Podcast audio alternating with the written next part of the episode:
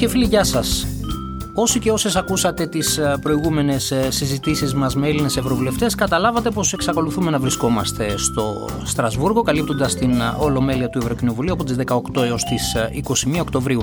Αυτή η σειρά podcast θα αποτελεί συνέχεια της μόνιμης στήλης της εφημερίδας μας του χρόνου, με ευρωπαϊκά νέα, τα οποία είναι, πιστέψτε με, άκρως σημαντικά και επηρεάζουν είτε έμεσα είτε άμεσα την ζωή μας και την καθημερινότητά μας. Η Μαρία Σπυράκη, η οποία είναι σήμερα μαζί μου στο στούντιο 1 του εδώ στο Κοινοβούλιο, είναι ευρωβουλευτής της Νέας Δημοκρατίας και μέλος της πολιτικής ομάδας του Ευρωπαϊκού Λαϊκού Κόμματος. Η κυρία Σπυράκη είναι μεταξύ άλλων μέλος της Επιτροπής Βιομηχανίας, Έρευνας και Ενέργειας, και αναφέρω μόνο αυτήν γιατί θα αρχίσουμε και μπορώ να πω πως θα επικεντρώσουμε λίγο έτσι και τη συζήτησή μας στο κομμάτι της ενέργειας. Κυρία Σπυράκη, γεια σας. Καλημέρα, ευχαριστώ πολύ για την πρόσκληση. Η πράσινη μετάβαση απαιτεί θυσίες. Δεν το είπα εγώ, το είπε η Επίτροπος Φερέιρα στην τελευταία της επίσκεψη στην Δυτική Μακεδονία. Οι εξελίξεις όμως στις τιμές της ενέργειας το τελευταίο διάστημα είναι ένα καμπανάκι. Πιστεύετε ότι κάτι μπορεί να μην πάει καλά στο μέλλον? Νομίζω πως μπορούμε να συμφωνήσουμε ότι η Ευρωπαϊκή Ένωση σχεδιάζει με κάθε λεπτομέρεια την επόμενη μέρα, το 2030 και προφανώς το 2050. Φαίνεται όμως πως έχασε το βηματισμό της σε ό,τι αφορά τον τρόπο με τον οποίο θα γεφυρώσει το σήμερα με το 2030. Και αυτό φάνηκε με τον πιο δύσκολο τρόπο, με τον πιο βίαιο τρόπο στις τιμές της ενέργειας, την περίοδο που ζούμε αμέσως μετά την ανάκαμψη των οικονομιών από την πανδημία. Έχει δηλαδή πολύ μεγάλη σημασία να δουλέψουμε για τον τρόπο με τον οποίο θα γεφυρώσουμε το σήμερα με το 2030. Και για να λέμε τα πράγματα με το όνομά τους, αυτό δεν είναι μια δουλειά μόνο της Ευρωπαϊκής Ένωσης, δεν είναι καν αρμοδιότητα της Ευρωπαϊκής Ένωσης, είναι μια δουλειά των κρατών μελών. Το ενεργειακό μείγμα είναι αρμοδιότητα των κρατών μελών, είναι εθνική αρμοδιότητα και σε αυτή τη βάση πρέπει να δουλέψουμε. Τι μπορούμε να κάνουμε, γιατί καλά είναι να το διαπιστώνουμε, αλλά πρέπει να είμαστε σωστά και βασικά πρακτικοί σε αυτή την υπόθεση. Κοιτάξτε, οι κινήσεις που γίνονται μέχρι τώρα είναι σημαντικές, αλλά δεν είναι αρκετές. Δεν είναι αρκετές για τον απλό λόγο ότι από τον περασμένο Απρίλιο μέχρι σήμερα, Οκτώβριο του 2021, από τον Απρίλιο του 20 μέχρι τον Οκτώβριο του 2021, η τιμή του φυσικού αερίου πήγε 400 φορές πάνω. 400% πάνω. Καταλαβαίνετε τι σημαίνει αυτό πρακτικά για την εξάρτηση των χωρών που παράγουν ηλεκτρισμό από φυσικό αέριο ως επιτοπλίστων, αλλά και χρησιμοποιούν φυσικό αέριο για τις ενεργειακές τους ανάγκες. Φέρατε ένα παράδειγμα από την πόλη που κατάγεστε, τη Θεσσαλονίκη, σε μια ερώτηση που διάβαζα, πόσο ένα νοικοκυριό τι αντιμετωπίζει, τι δυσκολίες αντιμετωπίζει. Και βεβαίως, καλά κάνετε και το θυμίζετε, με την έρευνα του Αριστοτελείου Πανεπιστημίου που την ανέφερα και στην Ολομέλεια, στην προηγούμενη Ολομέλεια εδώ του Οκτωβρίου, ενώπιον της Επιτρόπου για την Ενέργεια, 6 στα 10 νοικοκυριά στη Θεσσαλονίκη εξαρτώνται από το φυσικό αέριο. Και 1,1 στα 10 νοικοκυριά περιμένει να πέσει η θερμοκρασία κάτω από 15 βαθμούς Κελσίου για να προχωρήσει στην ενεργοποίηση του συστήματος θέρμανσης. Καταλαβαίνετε λοιπόν ότι βρισκόμαστε σε μια πολύ δύσκολη περίοδο. Σε αυτή τη βάση τα εξής πράγματα μπορούν να γίνουν. Το πρώτο που μπορεί να γίνει, και το κάνει η ίδια η ελληνική κυβέρνηση, είναι να χρησιμοποιηθούν τα έσοδα από το emission trade system, από το εμπόριο των ρήπων, με στόχο την ενίσχυση των ευάλωτων νοικοκυριών. Η κυβέρνηση το κάνει και φαίνεται πως θα το κάνει και με άλλους τρόπους, με στόχο να ενισχυθούν όλα τα ευάλωτα νοικοκυριά, αλλά και όλη η μεσαία τάξη, προκειμένου να μην αντιμετωπίσει τόσο μεγάλο πρόβλημα από την αύξηση των τιμών της ενέργειας. Ειδικά τα ευάλωτα νοικοκυριά δεν θα αντιμετωπίσουν πρόβλημα από την αύξηση των τιμών της ενέργειας. Η κυβέρνηση φρόντισε γι' αυτό και αυτό είναι μια ευρωπαϊκή κατεύθυνση. Το δεύτερο που μπορεί να γίνει, και φαίνεται πως είναι ένα αντικείμενο της συζήτησης στη Σύνοδο Κορυφής που ξεκινά την επόμενη εβδομάδα, το Σαββατοκύριακο δηλαδή, η συζήτηση θα γίνεται σε σχέση και με τον τρόπο με τον οποίο μπορούμε να κάνουμε εθελοντικές κοινές παραγγελίες ως Ευρωπαϊκή Ένωση. Αυτό υποθέτει βήματα από εθελοντές κράτη-μέλη, δηλαδή ποια κράτη-μέλη θα θελήσουν να κάνουν κοινές παραγγελίες, γιατί καταλαβαίνετε ότι δεν θα βρει ευνοϊκότητα σε όλη την Ευρωπαϊκή Ένωση. Η Γερμανία, για παράδειγμα, έχει πολύ φτηνά συμβόλαια παροχής φυσικού αερίου. Η Ελλάδα έχει ακριβά συμβόλαια παροχής φυσικού αερίου. Επίσης, πολλές χώρες έχουν εγκαταστάσεις αποθήκευσης φυσικού αερίου. Εμείς έχουμε περιορισμένες εγκαταστάσεις αποθήκευσης φυσικού αερίου. Έχουμε μόνο τη Ριβηθού αυτή τη στιγμή σε λειτουργία και προσπαθούμε να έχουμε σε σύντομο χρονικό διάστημα το FSRU στην Αλεξανδρούπολη και την αποθήκη της Καβάλας, αλλά αυτό μένει να φανεί. Οπότε καταλαβαίνετε ότι το δεύτερο ζήτημα είναι αυτό. Το τρίτο ζήτημα το οποίο μπορούμε να πρωταγωνιστήσουμε και να έχουμε πραγματικά μια πολύ σημαντική θέση σε αυτό είναι οι ομάδες που θα δημιουργήσει η Κομισιόν και που προτείνει να δημιουργηθούν η Κομισιόν για τη διαχείριση του ενεργειακού ρίσκου αναπεριοχή. Η Ελλάδα μπορεί να ηγηθεί στην περιοχή της Νοτιοανατολικής Ευρώπης. Είναι χώρα που μπορεί να προσφέρει ενεργειακή σταθερότητα, είναι χώρα που μπορεί να προσφέρει ενεργειακή ασφάλεια και είναι χώρα η οποία έχει επίσης στο έδαφος της δύο σημαντικούς αγωγούς, τον ΤΑΠ που μεταφέρει φυσικό αέριο από το Αζερβαϊτζάν, αζέρικο φυσικό αέριο στην Ευρώπη, και τον IGB που επίσης συνδέει την Ελλάδα με τη Βουλγαρία. Άρα έχει σημασία να χρησιμοποιήσουμε και αυτό το χαρτί.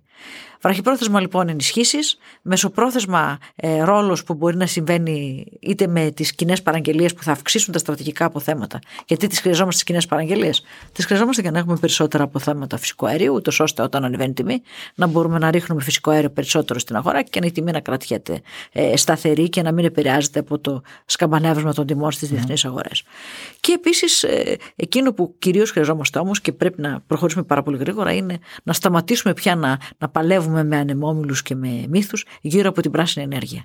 Είναι πια πασιφανές, μόνο όσοι αρνούνται την πραγματικότητα και τους αριθμούς δεν μπορούν να το καταλάβουν, ότι η μοναδική ενέργεια που μας εξασφαλίζει χαμηλή ενέργεια για τα νοικοκυριά, χαμηλή ενέργεια για τις επιχειρήσεις και κυρίως εξασφαλίζει την ενεργειακή ασφάλεια της χώρας είναι η πράσινη ενέργεια. Για να γίνει πράσινη ενέργεια χρειαζόμαστε πολλές ανεμογεννήτριες στα βουνά και στις θάλασσες, χρειαζόμαστε πολλά φωτοβολταϊκά στις πεδιάδες μας και στις πρώην βιομηχανικές περιοχές. Στην Κοζάνη γίνεται ήδη μια πολύ σπουδαία δουλειά σε επενδύσεις σε αυτό το πεδίο και στην Πτολεμαϊδα, στην ευρύτερη περιοχή.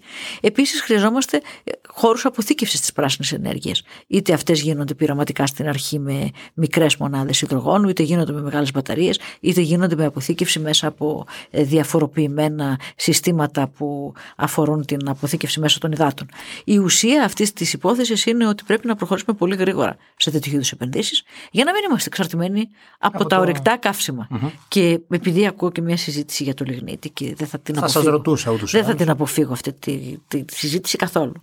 Θέλω να σας πω ότι όποιος συζητά για να κρατήσουμε το λιγνίτη ή να κρατούσαμε το λιγνίτη, δεν λαμβάνει υπόψη ότι θα ήμασταν σε αυτή την κατάσταση που είμαστε τώρα, σε μια θέση διαρκείας, σε μια κρίση διαρκείας.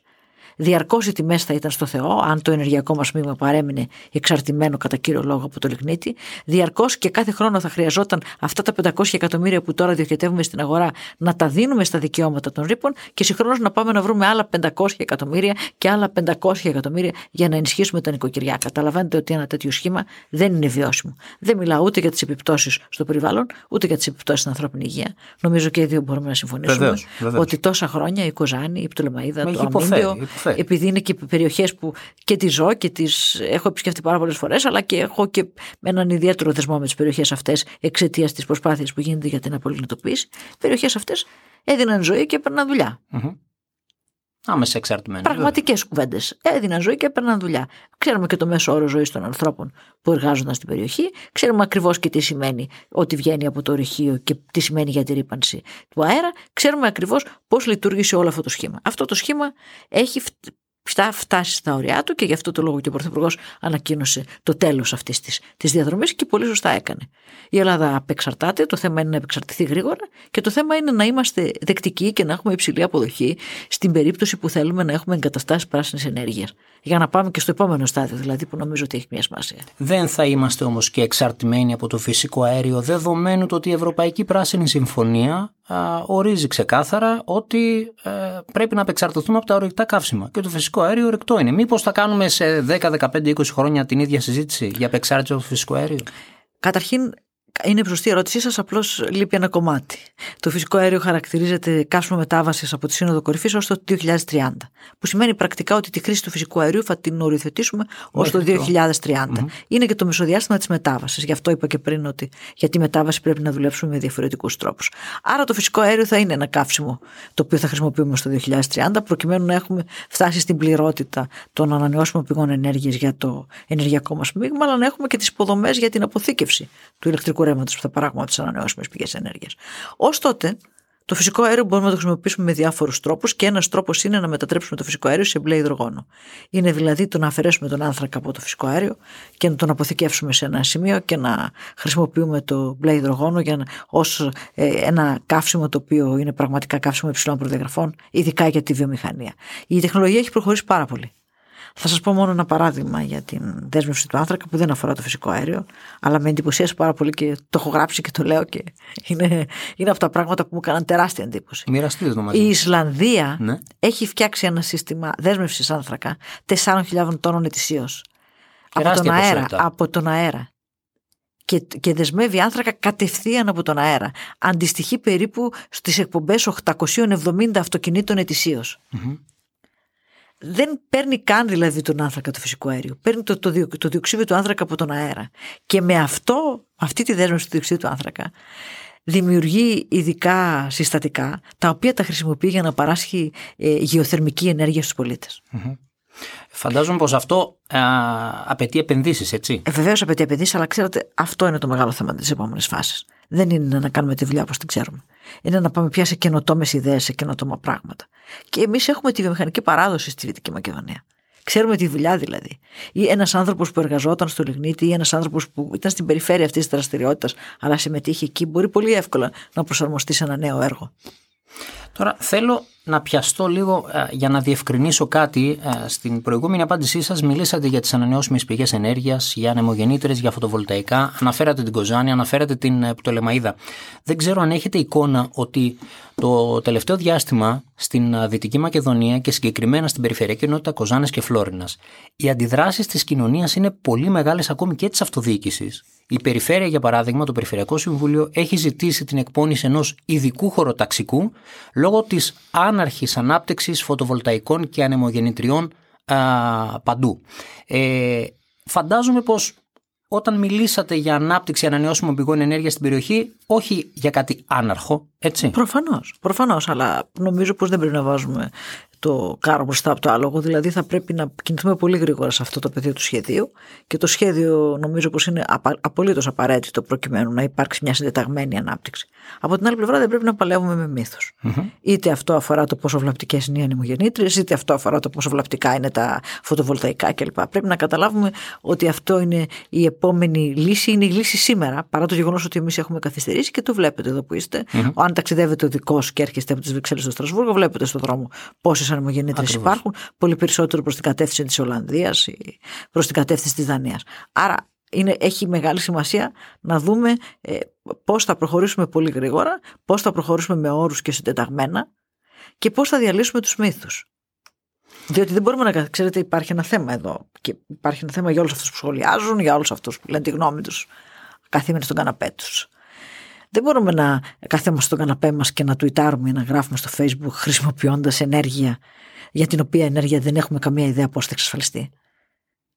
Και συγχρόνως θέλουμε η ενέργεια να είναι πράσινη, θέλουμε η ενέργεια να μην είναι ρηπογόνα, είμαστε και φίλοι του περιβάλλοντος. Θέλουμε το ιδανικό, Δεν μπορούμε να τα κάνουμε όλα. Λοιπόν, πρέπει να πάρουμε μια απόφαση πώς θα εξασφαλίσουμε καταρχήν την ενέργεια. Θέλουμε πολύ και πράσινη ενέργεια. Και για να συμβεί αυτό, πρέπει να έχουμε ανεμογεννήτριες, πρέπει να έχουμε φωτοβολταϊκά μεγάλα, πρέπει να συγκεντρώσουμε την παραγωγή σε συγκεκριμένα σημεία. Και η Δυτική Μακεδονία έχει παράδοση ηλεκτροπαραγωγής. Και πρέπει αυτό να γίνει συντεταγμένα, με σχέδιο, με σεβασμό προς το περιβάλλον, αλλά χωρίς μύθους.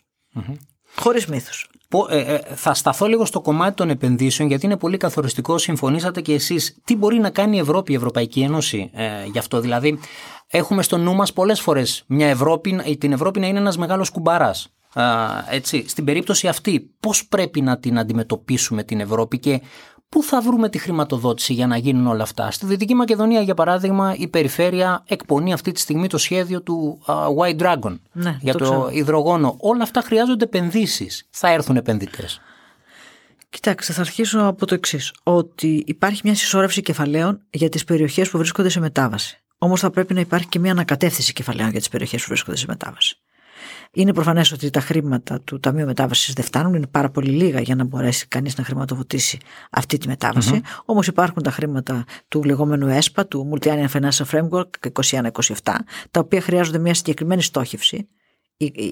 Το στίχημα για περιοχές μετάβασης όπως είναι η Δυτική Μακεδονία είναι η ίδια η μετάβαση, και υπάρχουν και πάρα πολλές επενδύσεις που κατευθύνονται προς την ενέργεια και το κλίμα που έρχονται από το RRF, που είναι το δικό μας Ταμείο Ανάκαμψης και Ανθεκτικότητας. Άρα, με ένα συνδυασμό τέτοιων επενδύσεων, μπορώ να πω με βεβαιότητα ότι τα χρήματα μπορούν να φτάσουν και να περισσέψουν για να αλλάξει όχι μόνο το ενεργειακό μείγμα, αλλά και η ζωή των κατοίκων στη Δυτική Μακεδονία.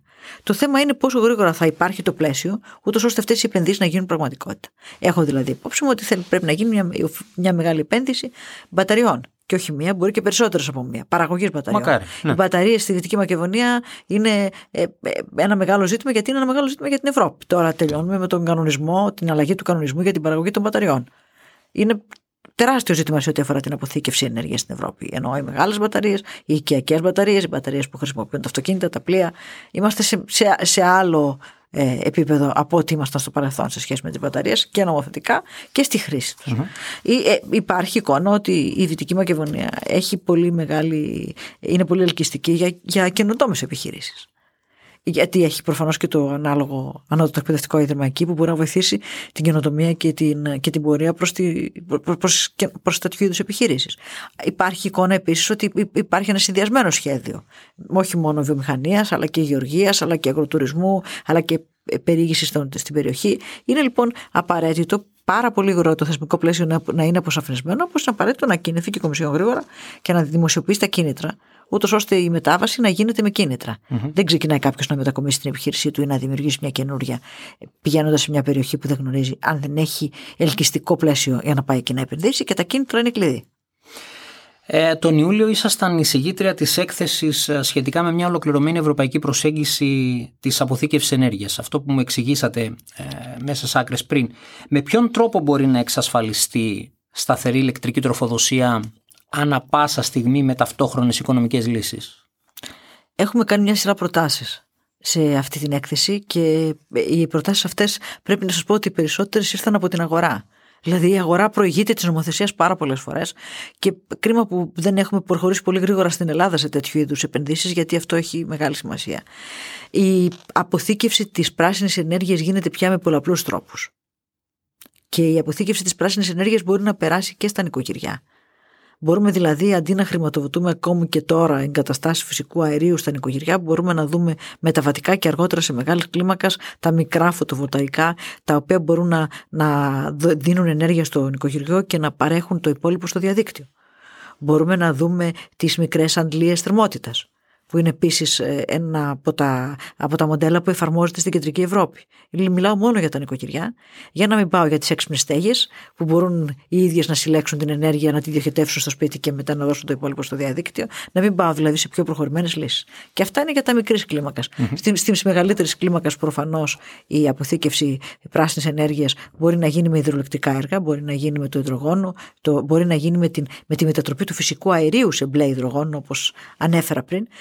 Και μπορεί προφανώς να γίνει με τις πολύ μεγάλες μπαταρίες, για τις οποίες, όπως σας είπα, ολοκληρώνουμε το νομοθετικό πλαίσιο μέσα σε αυτό το μήνα, ελπίζοντας ότι θα δώσουμε για πρώτη φορά στην Ευρωπαϊκή Ένωση ένα νομοθετικό πλαίσιο ολοκληρωμένης προσέγγισης μπαταρίας. Μέχρι τώρα τι κάναμε? Παίρναμε τα υλικά από το εξωτερικό, φτιάχναμε τις μπαταρίες στην Ευρώπη και μετά, όταν τελειώνει η ζωή των μπαταριών, ξαναγυρίζαμε τα υλικά στο εξωτερικό για να ξεχάσουμε πού τα πετάνε. Και το λέω πολύ απλά. Τώρα πια δημιουργούμε έναν βιώσιμο κύκλο εντός της Ευρωπαϊκής Ένωσης, με δεύτερη ζωή για τις μπαταρίες και κυρίως με πολύ μεγάλη έμφαση στην αποθήκευση ηλεκτρικής ενέργειας στις μεγάλες μπαταρίες. Και ας ελπίσουμε να δούμε και αυτό το εργοστάσιο στη Δυτική Μακεδονία, για να αρχίσουμε σιγά σιγά να αναπληρώνουμε τις χαμένες θέσεις εργασίας. Να δούμε τι θα γίνει και με αυτό. Κυρία Σπυράκη, σας ευχαριστώ πάρα πολύ. Εγώ σας ευχαριστώ και σας ευχαριστώ για την πρόσκληση σε μια δύσκολη ολομέλεια. Να πω μόνο για τους φίλους που μας ακούνε ότι έχω την τιμή να εισηγούμε εκ μέρους της Ευρωπαϊκής Ένωσης, του Ευρωπαϊκού Κοινοβουλίου, τη στρατηγική για τη μείωση του μεθανίου. Είναι ο δεύτερος ρήπος του θερμοκηπίου μετά το διοξείδιο του άνθρακα. Μας αφορά όλους, αλλά αφορά κυρίως την ενέργεια και τον αγροτικό τομέα και τη διαχείριση των απορριμμάτων. Και στο COP26, στη διεθνή συνάντηση για το κλίμα που θα γίνει στη Γλασκόβη τον επόμενο μήνα, θα είναι ένα από τα θέματα της ατζέντας. Ήδη η Ούρσουλα φον ντερ Λάιεν έχει προχωρήσει σε συμφωνία με τον Τζο Μπάιντεν για τη δημιουργία μιας παγκόσμιας κίνησης για τη μείωση του μεθανίου. Ελπίζουμε ότι θα πάμε σε μια παγκόσμια συμφωνία για τη μείωση του μεθανίου. Τι σημαίνει αυτό για τους δικούς μας ανθρώπους, για τους αγρότες μας? Σημαίνει ότι οι κοπρίες δεν θα πετιούνται, αλλά θα αξιοποιούνται. Σημαίνει ότι τα υπολείμματα των τροφών δεν θα πετιούνται, αλλά θα αξιοποιούνται. Έχει δείξει ήδη ενδιαφέρον οδέσφα για να χρησιμοποιεί βιοαέριο για το δίκτυό του, οπότε έχει σημασία να δούμε και το αν υπάρχει πίσω από την νομοθετική δραστηριότητα, αν υπάρχουν ευκαιρίες για δουλειές. Και επίσης σημαίνει ότι θα πρέπει να δούμε πώς θα διαχειριστούμε τα απορρίμματά μας πια, το θεοχωρισμό τους στην πηγή, την παραγωγή βιοαερίου, βιομεθανίου από τα απορρίμματα με εγκαταστάσεις μεγάλης κλίμακας και συγχρόνως την αλλαγή της προσέγγισης απέναντι σε ένα αέριο το οποίο πρέπει να σας πω ότι είναι 20 φορές πιο ισχυρό.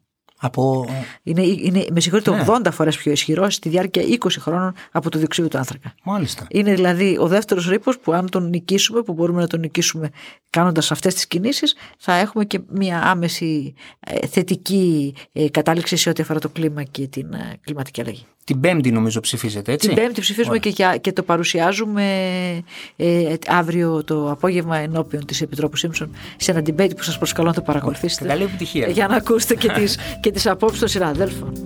Σας ευχαριστώ πάρα πολύ λοιπόν. Καλή συνέχεια. Καλή συνέχεια.